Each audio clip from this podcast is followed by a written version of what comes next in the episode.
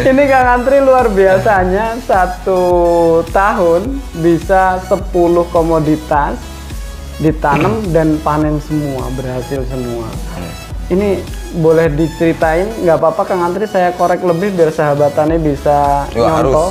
Harus ya. Harus. Wah terima kasih wajib. sekali nih. Wajib karena eh, dengan berbagi itu insya Allah kita tidak akan mengurangi rezeki yang kita dapatkan. Genyotannya seperti apa? Yang pertama adalah bagaimana caranya kita bisa mempertahankan kualitas lahan.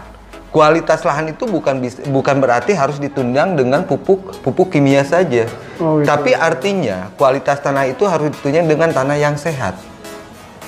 Nah, mungkin ini ini sebuah eh, apa apa namanya bentuk permasalahan di petani yang paling utama, mempertahankan tanah yang sehat. Bukan berarti saya berbicara harus dengan organik. 60 hari aja kita sudah tiga item yang panen. Panennya dua bulan. hari. Belum lagi kan yang masuk tadi setelah 50 hari udah masuk lagi kan tanaman. Masuk, Nah, betul. ke ketumbar nanti ada masuk lagi. Nah, nanti masuk lagi brekele. Waduh. Jadi setelah nanti ini yang dua-duanya panen, masuk lagi brokoli. Dua lubang ditanamin brokoli semua biasanya? Enggak, satu. Karena brokoli itu karakternya harus jarak Jarak antar tanamnya tanamannya harus, agak jarak. Agak jarak. Kalau ketika konsep ini mau dijalankan, Iya. kita harus tahu dulu karakteristik pertanaman. Nah, tanaman ini karakteristiknya seperti apa, rimbunnya seperti apa, usia tari tanam sampai panennya seperti apa, interval tanamnya juga. Nah, yang dibutuhkan adalah bukan uang ternyata Apa-apa itu? konsep. Konsep. Hmm. Membuat konsep Bukan harus uang, punya kan? ilmu berarti ya. Nah, itu tadi. Selamat datang di panggung penyuluhan Siniar Penyuluh Pertanian Kebumen. Sahabat tani, saya ketemu lagi dengan kawan lama Pak. Dulu pernah Iya. ketemu ya, pernah nongkrong bareng waktu itu di kebun dan beliau saya senang hari ini beliau ke sini ke Kabupaten Kebumen habis ngisi BIMTEK di acara Dinas Pertanian dan Pangan Kabupaten Kebumen. Selamat sore Kang Antri. Semangat sore. Oh, semangat pagi dong. Semangat pagi, Semangat ya, pagi ya. Semangat pagi. Masih tetap semangat. Kang Triana, Hmm. antri macakal sahabat tani masih ingat di konten kita berapa tahun yang lalu ya? Dua tahun yang lalu kurang lebihnya ya. Saya pernah ke sana bareng tim. Waktu itu juga kita studi tiru bareng teman-teman IPDM IP dan hari ini saya senang sekali beliau datang langsung ke Kebumen. Ini dalam rangka BIMTEK Kang Antri ya. Itu tadi luar biasa ilmunya yang kami dapatkan. Kesan-kesannya apa Kang Antri ngisi teman-teman petani di sini ketemu langsung tadi ada berapa puluh nanti targetnya berapa ratus orang dua hari lagi nanti?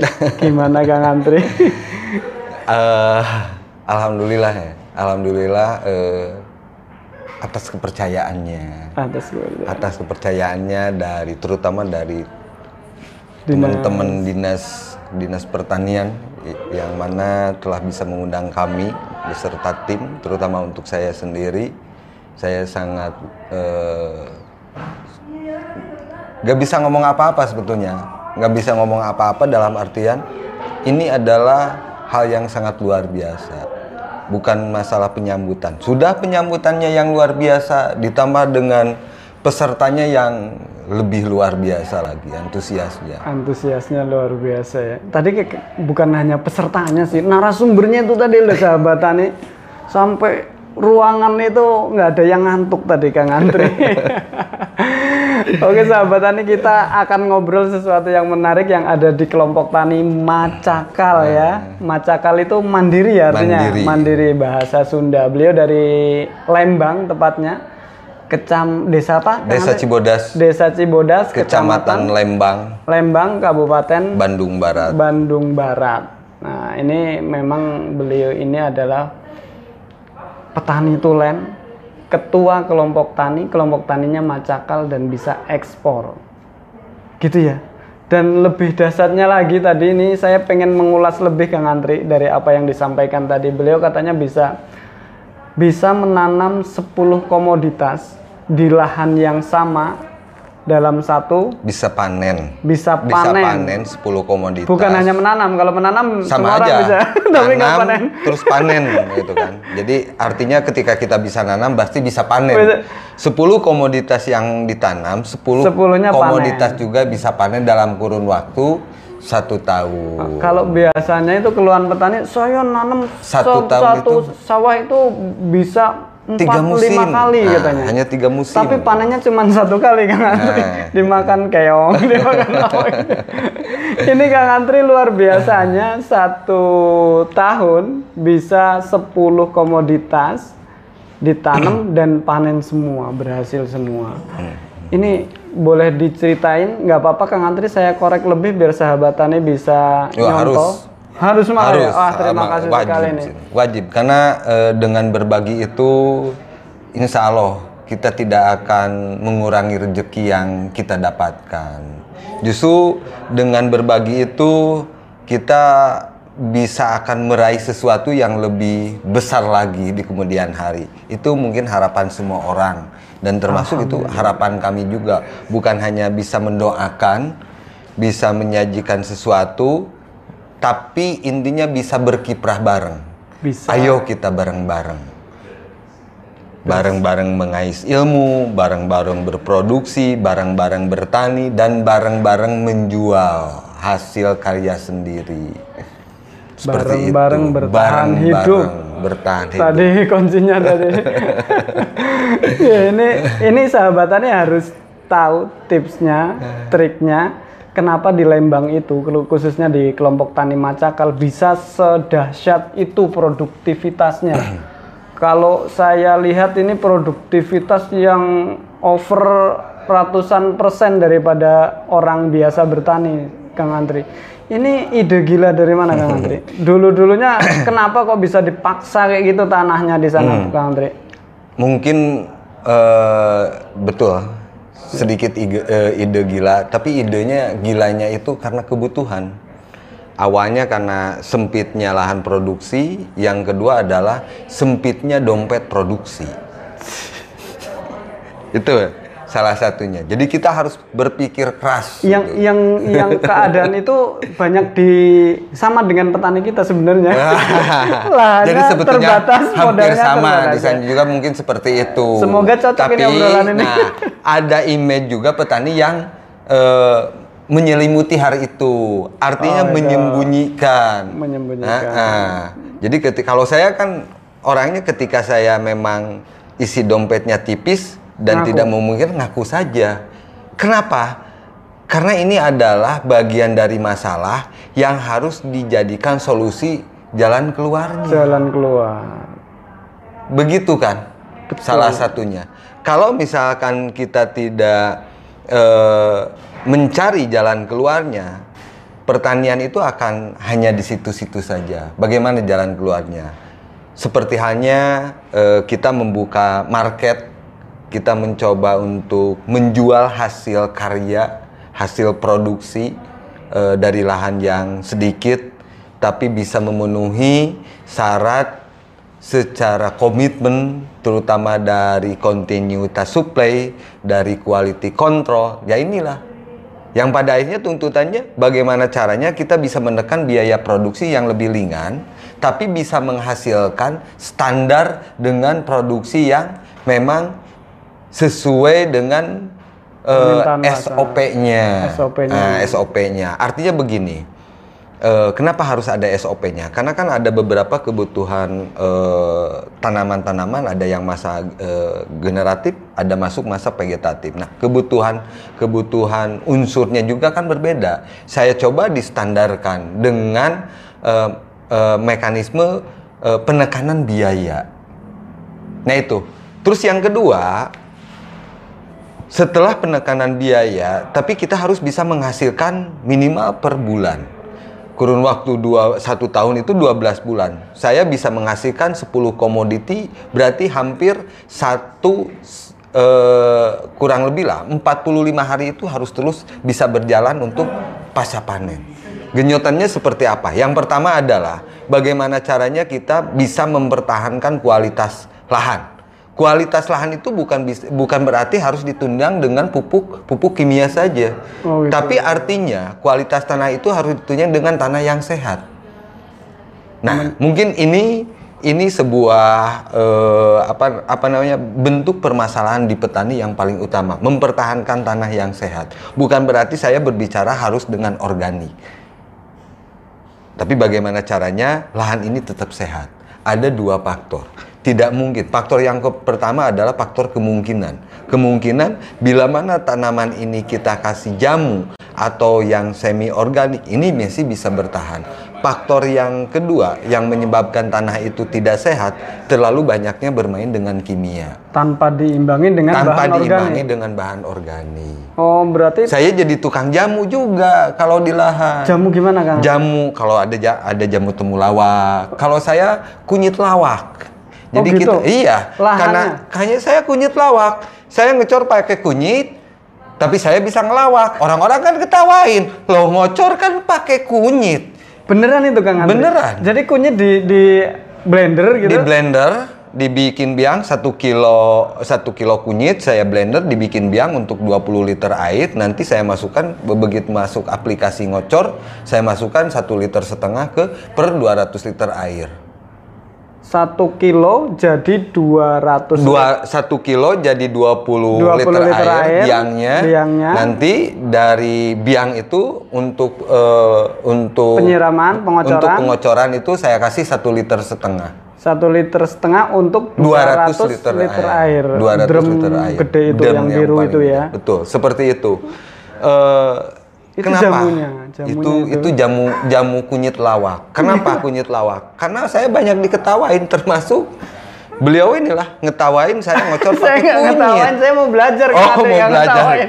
Kirain jamu jamunya seperti itu ya. Jamu kan Nah, biasanya itu. buat yang petaninya biar kuat Ah. gitu. Itu buat tanahnya. Ya, Ini buat tanahnya Temuan. Profesor Nah, Andre. Di samping ini. itu mungkin nanti ada ada eh, pembuatan POC pupuk organik cair yang kita bikin fermentasi sendiri dengan sangat-sangat sederhana.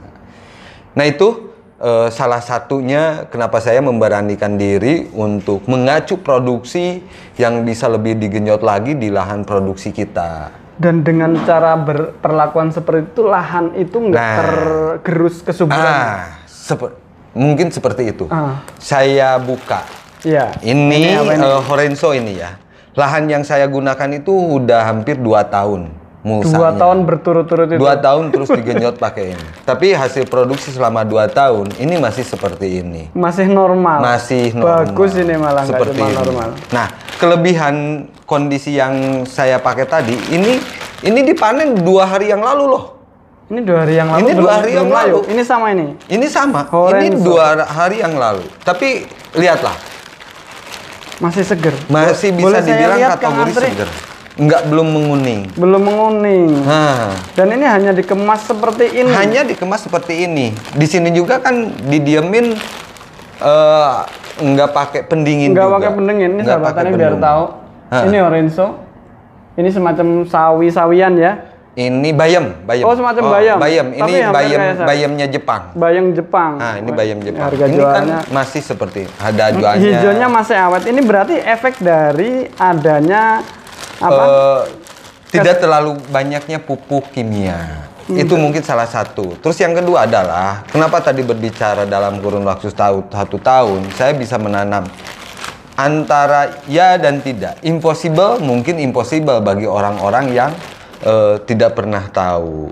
Tapi kalau saya konsepkan musim pertama aja itu sudah masuk bisa masuk tiga komoditi. Itu musim pertama. Dalam kurun waktu mungkin dua bulan masanya habis.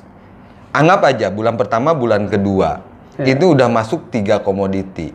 Tiga komoditi dalam satu musim. Dalam sat, dua bulan. Itu dalam dua bulan satu Artinya musim. Tanamnya itu satu Nah, bedeng. Satu bedeng. Sa- misal satu, satu bedeng, bedeng, itu, saya eh, komposisikan tiga komoditi. Tiga- saya misalkan tiga masuk- tanaman? Tiga tanaman. Percaya dan nggak percaya nanti buka aja di web eh, macakal. Macakal. Oh ya. Nah, Tiga nanti ada. tanaman apa aja nih biar bisa ditiru. Ah, yang Yang pertama pertama tanam. ada eh, romen, ada lettuce head, ada ketumbar.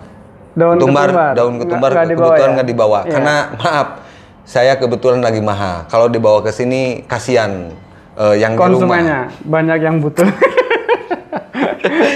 Nggak, daun ketumbar ya. Jadi Iya. artinya nanti ketika tiga pola ini masuk, tiga pola ini masuk ke satu lahan, nanti yang akan pertama panen di usia 50 hari, 45 sampai 50 hari adalah ini. Ini dulu, itu Oh, baru iya. di 45 hari. Masa panen anggap aja satu minggu. Anggap aja satu eh, Untuk- tujuh sam- untuk untuk memanen ini. Untuk memanen ini. Jadi nggak nggak sekalian habis karena ada ada seleksi panen juga kan. Ini lettuce. Ada, ya, ah. Ini lettuce romen, us- oh, romen. romen. Mm-mm. Usianya 45, 45 sampai hari. 50. Nanamnya tadi bareng. Nanamnya bareng. Saya detailkan ya, anu, Kang Andri. Berarti nanamnya bareng satu dalam satu bedeng tiga lubang. Mm-mm. Ada let, ada, Ada romen, romen, ada lettuce, ada lettuce head. ah, ada Maaf, daun ini ketumbar. saya bongkar lettuce head ini ya. Ah, ah. Ada satu lagi daun ketumbar. Ah, Harinya sama, Harinya sama. tanamnya sama satu Harinya waktu. sama. Ah, ah. Tiga. Nanti akan panen duluan 40 hari pertama ini. 40 hari pertama ini. Romennya. Romennya. Kemudian Nah, romen itu kan 40 hari panen. Anggap aja masa panen itu 10 hari. Jadi 50 hari udah habis. Nah, ketika 50 hari habis, yang kepanen itu nanti ada wangsui atau ketu daun ketumbar. wangsu Kayak itu, seledri aja lah. wangsu itu daun ket- ketumbar. Nah, wangsui Oh, ya. itu daun ketumbar. Bahasa Nan- Cinanya apa bahasa apa itu? cincai. Oh, cincin. Dan seperti itu. Eh, daun ketumbarnya panen. Nah, daun ketumbarnya kan panen. Setelah ini habis, daun ketumbar panen. Tapi ketika ini habis, Langsung? langsung saya tanamin lagi head lettuce. Balikin lagi ini. Walaupun ini ada udah ada. Walaupun masih Ditambahin ada, itu. ditambah lagi yang Tapi ini. belum panen yang Nah, itu belum lagi. panen yang itu. Ini udah Ditambahin masuk ini lagi. lagi, Berarti masuk di lagi. usia 50 hari itu udah masuk lagi tanam kan? Tanam Nah, tanam lettuce head lettuce ini. head. Lettuce nah, head nanti setelah ketumbar, anggap aja ketumbar juga di 10 hari. 10 60 hari. hari ketumbarnya habis. Maksudnya 10 hari itu panennya berkala Mas, kan ah, ya. berkala, Maksudnya ada seleksi langsung juga. diambil Ah, sekali langsung Kan ada dijual. seleksi. Ada seleksi. Ya. Kalau di sayuran itu ada seleksi, nggak kayak mungkin nggak kayak kubis, Nggak kayak jagung, tanaman pangan lah ya, ah, langsung dipanen langsung semua ditebas ya. semua. Kalau ini eh, apa namanya ada seleksi mana yang cukup Karena untuk kan hari ini. walaupun- Apalagi gini, saya kan bertemunya bukan dengan po volume eh, volume item yang banyak sekali panen harus habis. Enggak, karena kita berbicara dengan PO.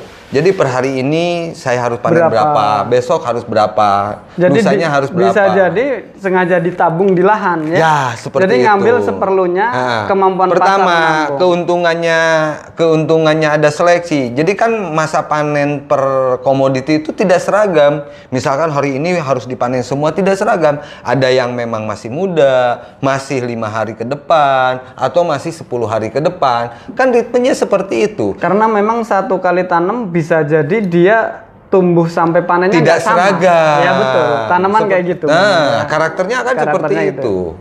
Nah, Jadi di- salah satunya seperti itu. Nah, ini kan udah masuk lagi.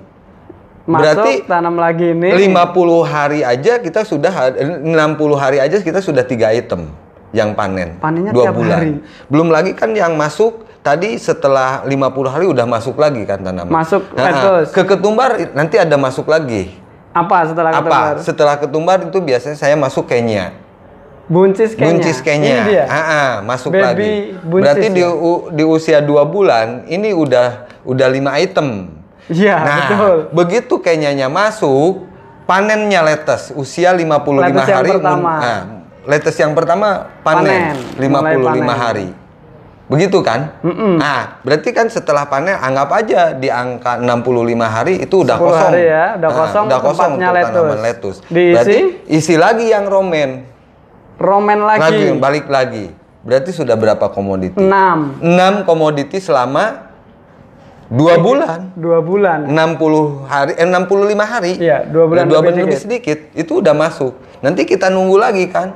Nah, 45 ma- hari ke depan. 45 hari ke depan itu tiga komoditi itu akan panen lagi. Gantian lagi. Gantian lagi. Lettuce-nya, Lettuce-nya panen, romennya, romennya panen. Kemudian ini sama. Ini Nah, itu hari? nanti panen lagi karena usia panen ini kan cuma 43 45 hari udah panen. sama hampir sama Nah, ya. hampir sama, tapi kan ritmenya nanti panen lagi ini, panen 10 lagi. hari nah, ini, 10 sama ini. ketika musim kedua yang akan duluan panen itu ak- kemungkinan akan bareng.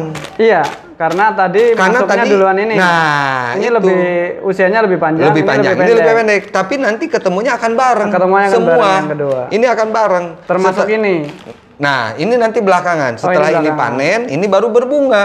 baru berbunga. Berbunga Itu kayaknya. dimasukin apa? Nah, nanti masuk lagi brekele. Waduh.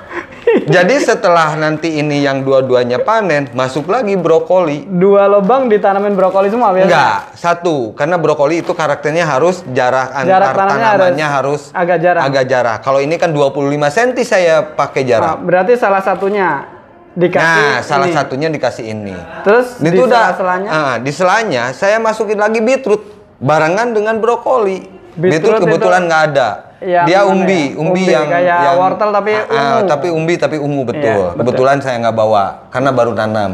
Ya. Nah, itu masuk lagi umbi. Berarti udah berapa? 6 7 8. 8 komoditi dalam kurun waktu Di tadi 65 hari.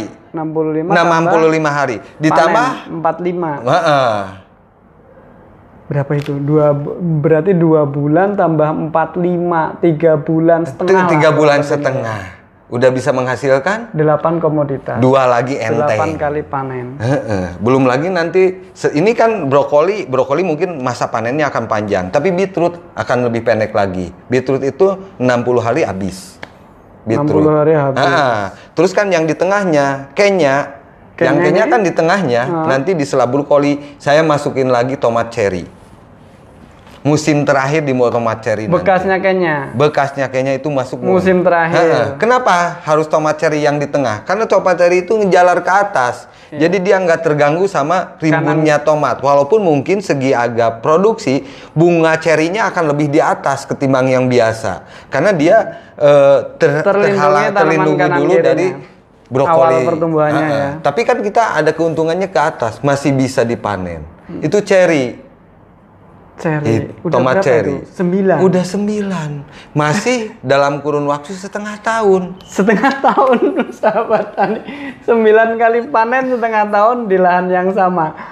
Terus terus apa lagi tuh yang dipanen Hah? terakhir nanti? Yang terakhir gampang. Kenapa saya pilih brokoli yang eh, musim ke apa tanaman Ke yang tanam kedua, ketiga itu ya? ketiga, Urutan gitu. ketiga Karena panen brokoli itu bisa lama, bisa dua bulan masa panennya gitu. brokoli itu. Apalagi kalau misalkan kita eh, tunas. Nah, paling yang satu akhir tadi endingnya mau apa? Bisa dibalik lagi kayaknya ke depan. Kayaknya ke depan. Kedainya ke depan. Setelah nanti brokolinya, ini kan brokoli yang eh, tang- tongkol utama. Nanti kan keluar lagi eh, tunas. Bisa nah, ditanam. begitu keluar tunas, brokoli ini pasca panennya kurang lebih 60 hari.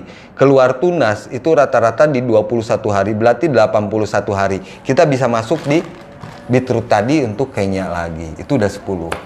Mungkin bisa lebih. Kebayang kan? Silakan. Berarti real Saya ya? buka metriknya. Ini, real. Mas Antri bukan hanya real. bukan hanya Eh, omong kosong logikanya ya. logikanya masuk nggak? Masuk, masuk. Nah. Bahkan lebih. Itu baru 6, 6 bulan aja udah 9 komoditas tadi. Tambah satu Hmm. Yang penting sama paling utama adalah ketika konsep ini mau dijalankan, Iya. kita harus tahu dulu karakteristik pertanaman. Nah, itu Tanaman dia. ini karakteristiknya seperti apa, rimbunnya seperti apa, usia tari tanam sampai panennya seperti apa, interval tanamnya juga. se- Nah, yang dibutuhkan adalah bukan uang, ternyata apa-apa itu konsep. konsep. Hmm. Membuat konsep Bukan harus uang, punya kan? ilmu berarti ya. Nah, itu tadi. Harus Ilmunya kan tidak ada di Unpad, di ITB, nggak ada. Nanti dimarahin profesor Nah, kan. di Dinas Pertanian Memaksa- Kebumen juga tidak ada konsep seperti itu. memaksa tanah untuk untuk berpenghasilan secara terpaksa tapi tapi bagus Tapi ini loh. tapi nyata dan hasilnya tidak kalah dengan yang apa monokultur dan hanya membudidayakan satu ini dalam satu musim gitu ya. Ini tumpang tindih pun sempurna ya. Hasilnya nggak berkurang kualitasnya. Ya, kalaupun misalkan pasti berkurang pasti ada, tapi hanya sekian persen Tapi saja. as- artinya dengan cara seperti ini selama ini Kang Antri untuk masuk ke pasarnya Kang Antri Masih aman, Nggak pernah dikomplain. Nggak pernah tuh. Ini karena tumpang tindih jadi agak kecil gitu misal nggak Nggak. Aman. Aman. Secara SOP bisa jalan, secara spek dari bayarnya masuk gitu. Yang sampai saat ini buyer masih bisa mempercayakan ke saya sampai saat ini saya berkiprah. Itu aja. Jadi kalau misalkan dikata, oh ini untuk bayar aman, saya alhamdulillah Selam- sampai saat ini masih bisa Belum- berkiprah. belum berarti, ditinggalkan ya. Eh, berarti Berarti aman. ya, berarti aman. Mantap sekali nih sahabat tani. Ini daging semua nih, ilmu semua ini. Artinya ini ilmu yang yang sekiranya kalau petani petani pemula atau petani awam pengen tahu. Tadi kan ada sesuatu yang konsep tadi ya sahabat tani. Bagaimana kita membuat konsep pola tanam yang benar-benar tahu karakteristik ini apa jenis pohon, Jenis pohonnya, tanam usia panennya, masa itu dulu Kang Antri apa. belajar di mana? Tadi kan Kang Antri bilang di kampus mana pun kayaknya enggak. Nggak ada. Saya kuliah juga nggak ada pelajaran Mm-mm. itu sih. saya belajar di kebun orang. Hmm. Berarti itu pengalaman. pengalaman ya, ya mungkin seperti itu karena keterbutuhan keter, keterbatasan ya keterbatasan dan kebutuhan saya kerja di kebun orang saya sebagai kuli lepas Heeh. Eh, kalau orang Sunda bilang di sana orang Lembang bilang ngabedug jadi Ngabedug. Oh, jadi kalau misalkan udah dug jam 12 itu pulang Oh. baru kita dikasih upah jadi iya. belajarnya dari sana Di sana dulu Nah, diterapkan saya ya? benar-benar otodidak belajar bertani itu benar-benar otodidak Kang dan berbicara seperti ini juga saya otodidak karena saya tidak pernah mengemban apa yang namanya dunia akademis. Kang Antri bukan sarjana pertanian. Saya bukan sarjana pertanian. Sarjana apa nih Kang Antri? Sarjana buhun. saya tidak pernah menge- eh, ini. Jadi artinya saya belajar eh, belajar benar-benar dari otodidak. benar-benar tekun mempelajari semua yang dilakukan menjadi sebuah pengalaman yang harus diambil Iya, makanya gitu. saya tadi ngomong, saya tampil tadi di acara itu, saya nol besar. Itu betul-betul saya nol besar. Ini real, saya nol besar. Nol besar itu tidak ada modal, tidak ada kapasitas, hanya kemauan saja. Walaupun ini pastinya prosesnya akan panjang. Nah inilah perjalanan namanya.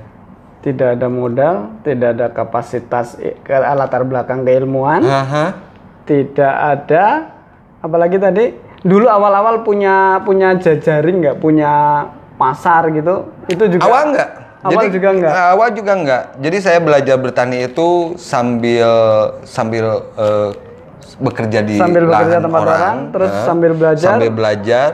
Terus kemudian menemukan Ah. pasar atau gimana awal eh, terus saya mungkin eh, ada rekan juga, ada temen eh, yang eh, apa ya meng- ngajak saya kerja di packing gitu kan untuk mengelola packingan. Saya belajar juga di sana seperti apa. Jadi saya oh, tahu karakter ini karakter ini. Sambil berjalan juga eh, untuk komoditi-komoditi yang baru juga termasuk mungkin eh, bukan ilmu ya eh, masukan-masukan tadi untuk untuk untuk berupaya tanah ini supaya sehat itu juga hasil eksperimen sendiri termasuk jujur aja termasuk eh, POC pupuk organik cair yang saya Tadi pakai. jamu tadi itu kayak ya, itu eksperimen jamu, sendiri ya? eksperimen sendiri termasuk POC ya karena tadinya ada empang kecil punya Ah. ibu saya di sana ada empang lele oh ya POC-nya ikan- apa? Ah, resepnya boleh dibongkar tuh POC-nya itu kohe pasti lah.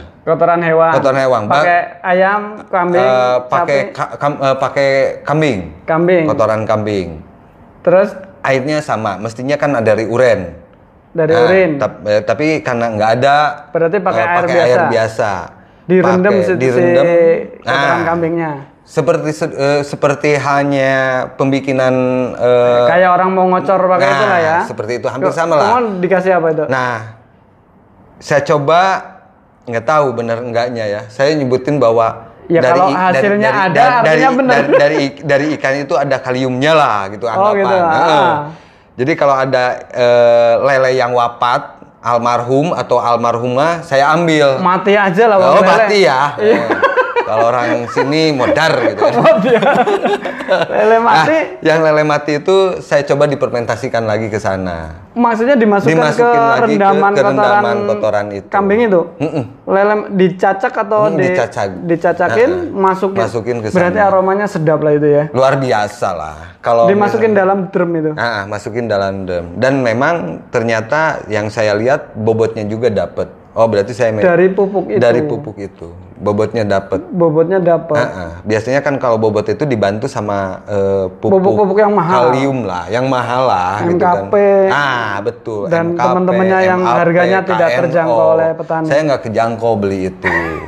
Karena Makanya tuh nggak pakai itu, apanya? nggak pakai itu MKP dan teman-temannya itu. Bukan nggak mau pakai. Maksudnya nggak ini. cukup duitnya, udahlah pakai yang ada.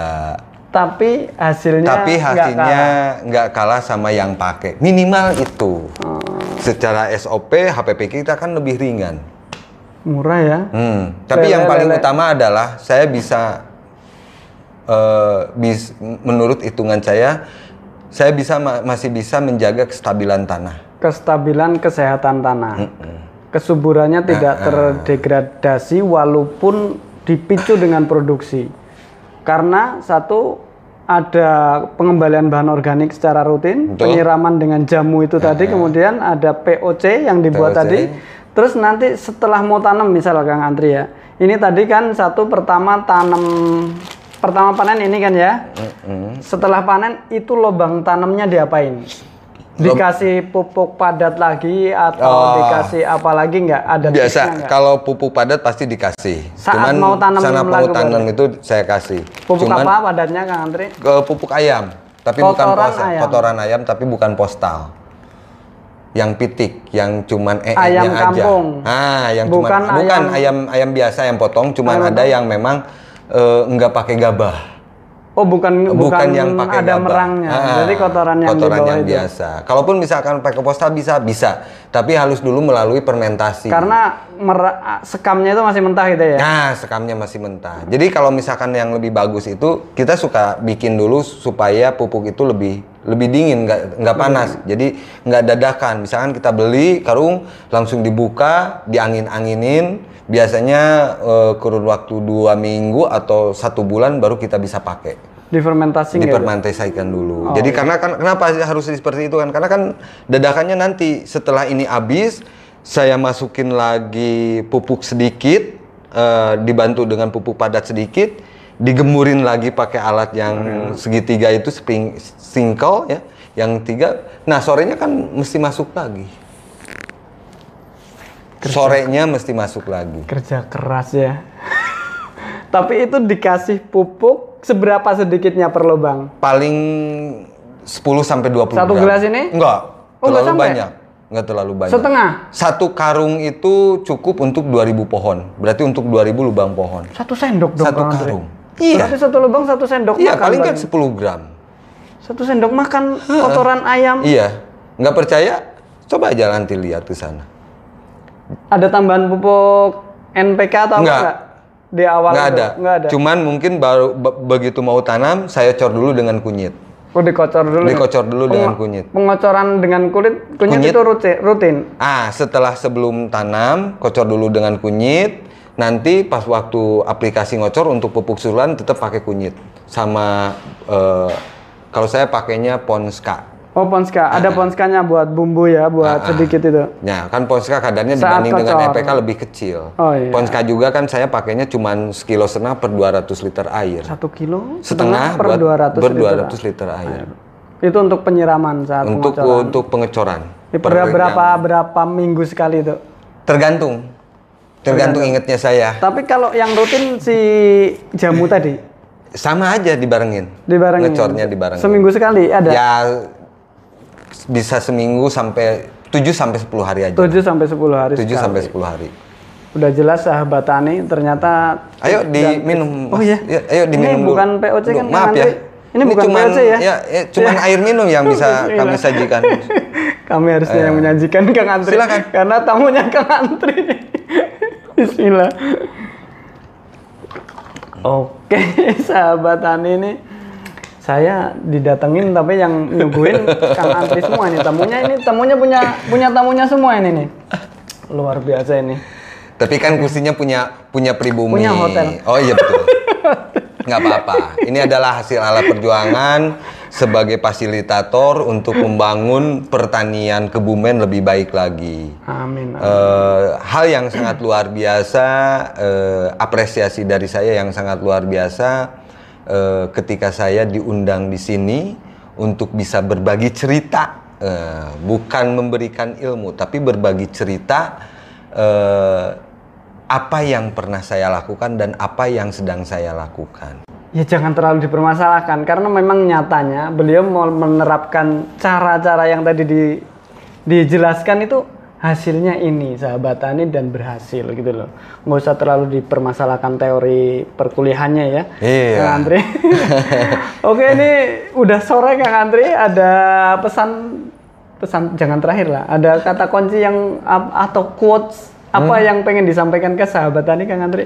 Kalau untuk sahabat tani Iya. eh, di Kebumen, ayo kita bangun bersama. Jadikan Kebumen dun- untuk dunia pertanian ini bisa lebih baik. Kita bisa. Oh ya, satu lagi Kang Tri lupa. Kalau ada sahabat tani pengen bermitra, boleh Kami sangat terbuka. M- mem- memproduksi, menanam, minta bantuan dipasarkan di pasarnya Kang Antri yang eksklusif itu? Siap. Siap, oke bisa ngubungin kami sahabat tani, kasih nomornya, bisa japri. Terima kasih Kang Antri, petani Indonesia berjaya, sejahtera dan bahagia, penyuluh pertanian kebumen aktif, kreatif, inovatif. Saya Nur Hadi Mustafa undur diri, matur nuwun, terima kasih Kang.